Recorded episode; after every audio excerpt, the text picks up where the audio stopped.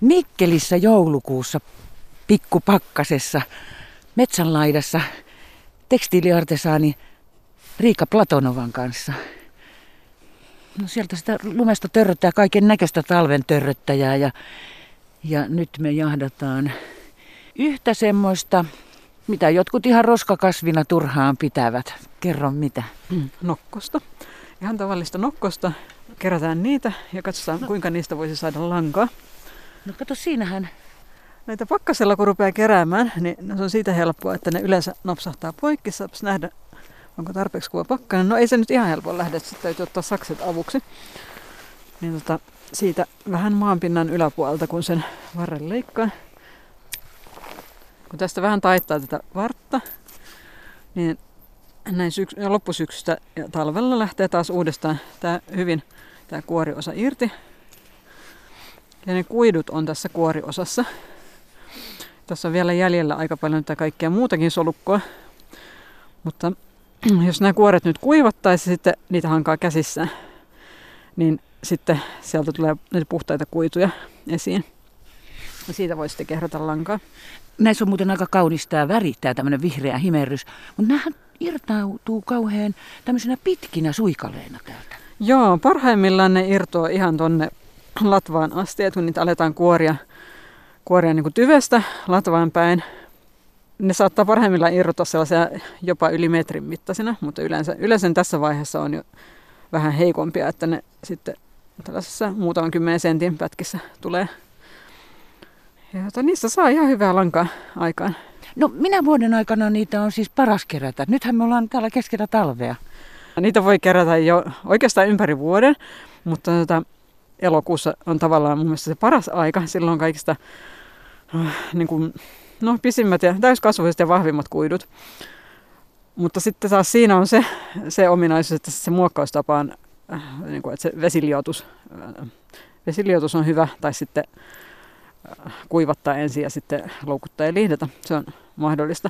Mutta tällä jos ihan myöhään syksyllä tai alkutalvesta niitä rupeaa muokkaamaan, niin sitten ei tarvitse sitä liotusta. Et siinä mielessä on helppo toteuttaa se muokkaus, että ne vaan sitten kerää ja kuivattaa ja taittaa varret ja kuorine. Ja sitten tosiaan se ylimääräinen solukko siitä poistaa sitä niistä kuorisuikaleista ihan käsissä hankaamalla. No, ja näin talvella ei ainakaan ole yhtään semmoista haittaa noista polttavista nokkosen varsista. Ei tosiaan jo, että heti kun pakkanen tulee, niin se polttavuus häviää siitä. Ja samoin kyllä oikeastaan se, jo se kuivuminen tekee sen, että ne, ne ei niinkään sitten polta. Jännää. Kato, sehän ihan napsahtaa poikki. Joo, ja tässä on niinku, tästä näkee nyt ihan, saattaa lähteä ihan tällaisia jopa puhtaita kuituja. Näin. Joo, hennon hentoja, mutta... Ja ne on sellaisia niin kuin, vähän niin kuin silkkimäisiä. Joo, niin on, ihan kuin niissä olisi semmoinen pieni kiiltokin. Joo, kyllä ne. Tietysti on hyvin, tässä luonnonnokkosessa on hyvin, hyvin tota epätasalaatusta kuitua, että välillä voi olla hyvinkin karkeita ja sitten hyvin hienoja. Mutta sitten siitähän saakin sellaista hyvin niin kuin vaihtelevaa lankaa, että ei, ei ole niin kuin tasapaksua. Joo, joo. Ja sitten tässä, tämähän on sikäli muuten kätevää, että tämähän onnistuu mistä tahansa tien laidalta voi kerätä. Eihän tässä tarvitse huolehtia ollenkaan, onko siinä mitään liikenteen päästöjä taustalla tai ei, kun kuiduksi kerää. Joo, ei todellakaan. Että sitten ruuaksan se kannattaa ottaa hyvinkin puhtaasta paikasta, mutta niin kuiduksi kerääminen, niin se, se ei haittaa, vaikka siinä olisi, olisi sitten niin kuin kerätty tien laidasta. Ja tietysti hyvin likas ei välttämättä viitsi, että nyt on ikävä käsitellä että jos on kauhean kurasia tai muuta. Mutta esimerkiksi tästä pyörätien varresta voi hyvin ottaa. Joo. Mennäänkö sisälle katsoa, minkälaista lankaa näistä sitten on tullut niistä sun aikaisemmin keräämistä? No mennään toki. Joo, no istutaan tähän rukin ääreen, niin mä voisin vähän kehrätä tässä. Ja katsopas, mä oon tässä kehrannut tällaista hyvin ohutta lankaa. Tämä on niistä vesilioitetuista tätä ennen mä oon harjannut, niin sitten ne on tällaisia hyvin, hyvin selkeitä ja puhtaita kuituja. Samoin kuin pellava, niin nokkonen yleensä kehrätään vasenkierteiseksi, koska se kiertyy parhaiten siihen suuntaan. Eli rukkia aletaan pyörittää niin, niin, että se pyörä liikkuu vastapäivään, eli vasemmalle. Kostutetaan sormia ja näin jatkuu langan valmistuminen.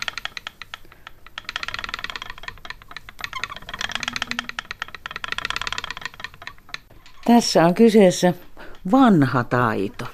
Joo. Nokkosta on käytetty rihma-aineena ainakin pyydyksessä ja mahdollisesti myös kankaina kivikaudella. Mutta eihän niitä ole niin vanhoja säilynyt maaperässä, että Skandinavian vanhin tekstiililöytö on Tanskasta 800-luvulta ennen ajanlaskun alkua, eli pronssikaudelta. Ja se on nimenomaan nokkoskuitu. Joo, nokkoskuitu. Se oli äh, semmoinen kankaan, kankaan jäännökset, aika hy, suhteellisen hyvin säilynyt ja melko hieno, hienosta langasta tai sellaista ohuesta langasta tehty. Ne oli pronssikattilan sisällä ja sen takia ne oli säilynyt niin hyvin. Entä sitten Siperiassa?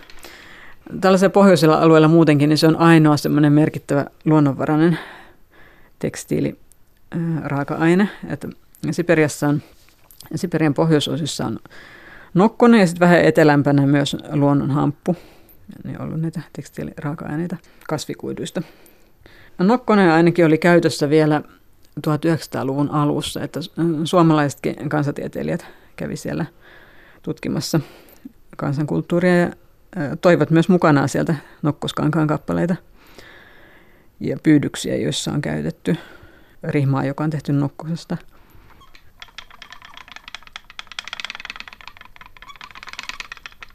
Ihana ääni. Se on kyllä. Mitä tykkäät tästä työstä? Erittäin paljon pidän tällaista niin kuin rauhallista, to, tosin hitaasti edistyvää, mutta mm, erittäin mielekästä. Voi tuolta luonnosta kerätä omin käsin nokkosia ja sitten niistä vähän muokkaamalla saa sitten lankaa ja kangasta. Onhan se aika jännä ajatus. Ja sitten, sitten vielä kun ajatellaan nimenomaan nokkosta, niin joka on vähän poloinen, halveksittukin tai roskakasvina monet pitäneet, niin roskista vaatteiksi. Joo, tai ojan pohjalta. niin, että sitä ei arvaiskaan, että kun tuosta lähtee ulos kävelemään, niin heti kohta siinä on Tien vieressä on nokkospuska, että niin on käden ulottuvilla rihma-ainekset. Käden ulottuvilla paita. Niin.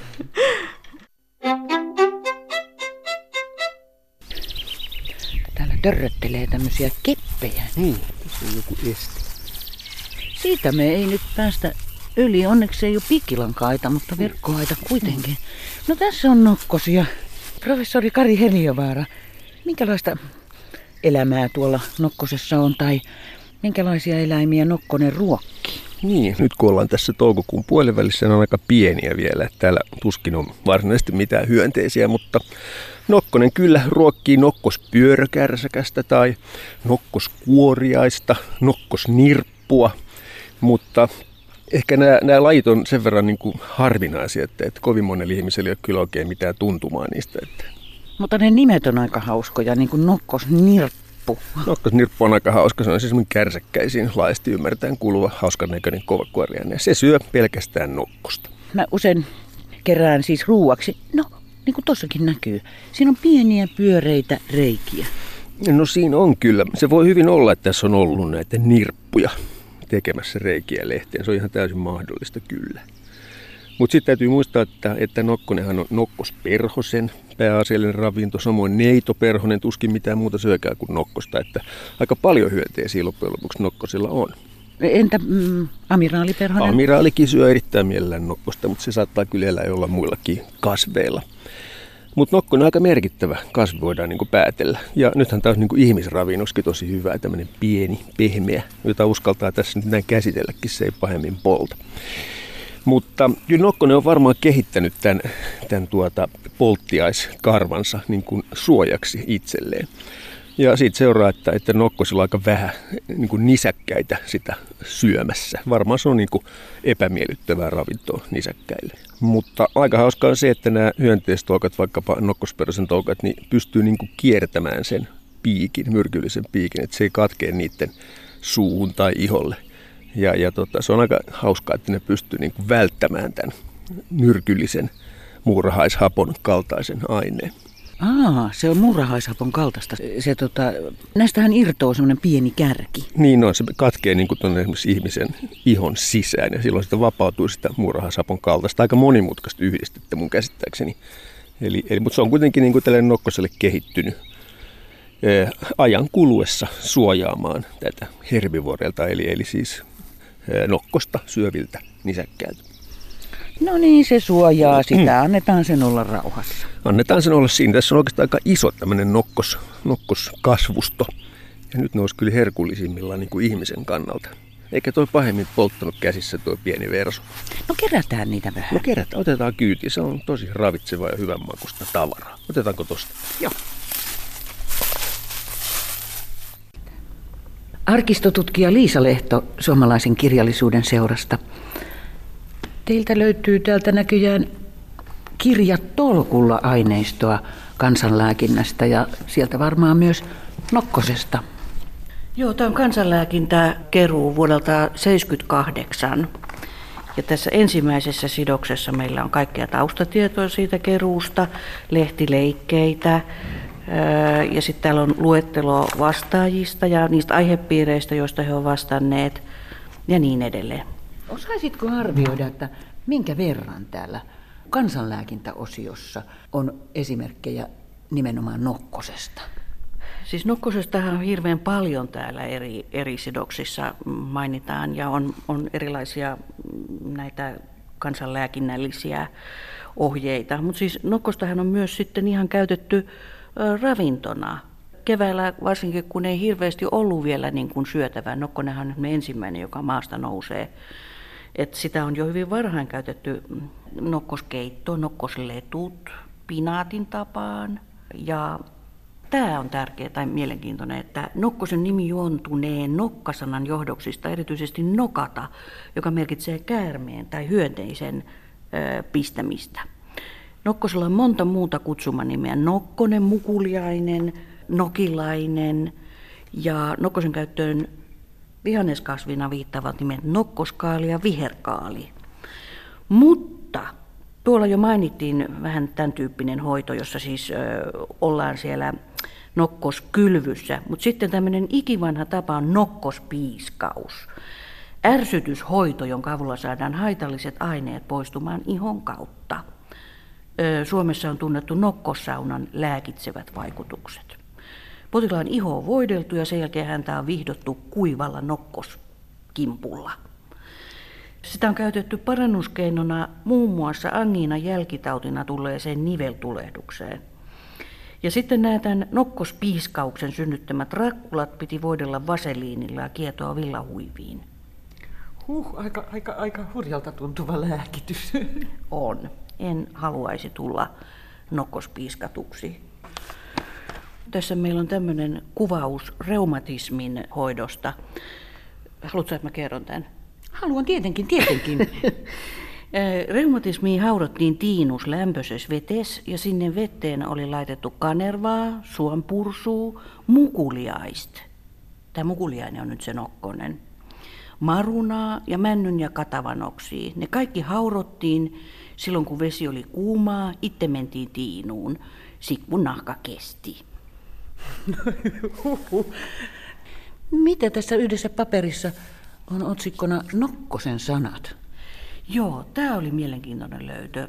Suomen kansan vanhoissa runoissa on nimittäin tällaiset Nokkosen sanat. Ja sitten kun mä juttelin tuon meidän yhden tutkijan kanssa, niin hän epäilee, että tässä on nyt niin kuin noudatettu sitä käärmeen sanojen kaavaa. Eli jos käärme pistää ihmistä, niin luetaan tämä loitsu, niin se helppaa. Ja tässä nyt on niin kuin nokkosen polttamaan käytetty tätä käärmeen sanojen kaavaa. Nokkonen musta, maanalainen, kiakura, kaakura, kivenalainen. Hyvin teit, että poltit, mutta pikemmin parannet. Siis lyhyt ja tiivis. Juu, lyhyt ja tiivis ja todennäköisesti auttaa heti. Ahaa, ja siellä on lisää reseptejä. Joo, tässä on tämmöinen hyvä resepti, että jos henkilö sairasti pitkällistä keuhkokatarria, niin tähän vihulaiskeitteeseen lorautettiin vähän konjakkia, niin siitä tuli hyvä lääke keuhkokatarriin. mä luulen, että mikä tahansa lääke on mainio, jos siihen laittaa tilkan konjamiinia. Tehostaa kummasti. Kyllä, ehdottomasti. Nimistöasiantuntija Tiina Manni Lindqvist kotimaisten kielten keskuksesta. Minkä verran teiltä löytyy nimiä, joissa Nokkonen on mainittu tältä nimiarkistosta? No kokoelmista löytyy Nokkos tai Nokkosen alkuisia nimiä noin 30, et, aika vähän siis. Pusulassa esimerkiksi on ollut Nokkoslato ja siitä kerrotaan, että siellä on pidetty nokkosia tai mukkosia. Niitettiin ja laitettiin talvikoryyn ja silloin kun lehmät poikivat, annettiin niitä nokkosia eli mukkosia lehmille. Niissä oli kai valkuaisaineita on henkilö. Mukkosia. Mm, se on sitten toinen nimitys. Sitten tosiaan näitä viholaisia ja polttiaisia, että Laitilassa on viholaiskorpi, pellon nurkka, jossa kasvanut kovasti nokkosta ja Sulkavalla on viholaisnotko, pelto, jossa viholaiset eli vihulaiset, siis nokkoset viihtyivät. No sitten nimiarkiston kokoelmissa on muutama polttiaisnimi, mutta näytti siltä, että polttiainen näissä, näissä nimissä tarkoittaa useimmiten pistävää hyönteistä, siis mäkäräistä tai vastaavaa. No entä sitten, entä sitten sukunimissä tai, no etunimissä nyt tuskin, mutta sukunimissä? Niin, ei etunimenä kyllä ole nokkosta, mutta sukunimenä on 174, mutta tämän nimen taustalla on kyllä nokkasana, joka tarkoittaa niemeä tai nenää. Nokkonen on siis nokkasen rinnakkaismuoto ja nimistä on tietoa jo 1500-luvulta. Niin, eli vanha nimi. Kyllä. Värjäri Aija Möysä, teillä on täällä Turun keskiaikamarkkinoiden poistoalueella tässä nurmikolla tuossa kohta alkaa pata porista. Mitä täällä tehdään? Täällä värjätään luonnonväreillä villaa ja nykyään myöskin kangasta, selluloosakuituja. Me ollaan täällä Värjärikillan ryhmänä. Sinulla on kokemusta nokkosella värjäämisestä. No joo, nokkonen on, on siitä hyvä värjäyskasvi, että sitä on helposti saatavilla. Se kasvaa koko maassa. Ja kaikkien nurkissa varmaan löytää. Sitä on helppo kerätä. Ja siitä väri irtoaa nopeasti. Niin, ja, ja ne, joiden maalla nokkosta on, niin ne varmaan suorastaan ilahtuu, jos tulee pyytämään, saanko kerätä. Todennäköisesti. Jos vaan kädet kestää, niin saa aina kerätä. Värjäysprosessi menee niin, että sä kerät sen padan täyteen nokkosta ja sitten siihen lisätään vettä niin paljon, että ne peittyy. Ja se väriaine, mikä nokkosessa on, uutetaan siihen veteen keittämällä. Sitä keitetään oikein poristen kunnolla vähintään tunti. Sen jälkeen ne nokkoset otetaan sieltä, siivilöidään pois. Ja sitten se materiaali, mitä on tarkoitus värjätä, se kastellaan. Ja kun se väriliemi on, on vähän jäähtynyt, niin sitten sen riippuu vähän materiaalista. Villa on vähän herkempi lämpötiloille, niin villa se täytyy jäähdyttää hyvinkin. Pellava ja puuvilla voi sitten laittaa vähän kuumempaankin liemeen. Se lasketaan siihen väriliemeen ja sen jälkeen siihen lisätään kiinnitysaine, joka on aluna. Se on tämmöinen metallisuola tai rautavihrilli. Nämä kiinnitysaineet, nämä puretteet vaikuttaa siihen värisävyyn ja myöskin sen värin kestävyyteen. Et näillä pureteaineilla saadaan se väri pesun kestäväksi ja värin kesto muutenkin valon kestävyyskin paremmaksi. No niin, sitten vaan tulta padan alle. Tulta padan alle, näin just.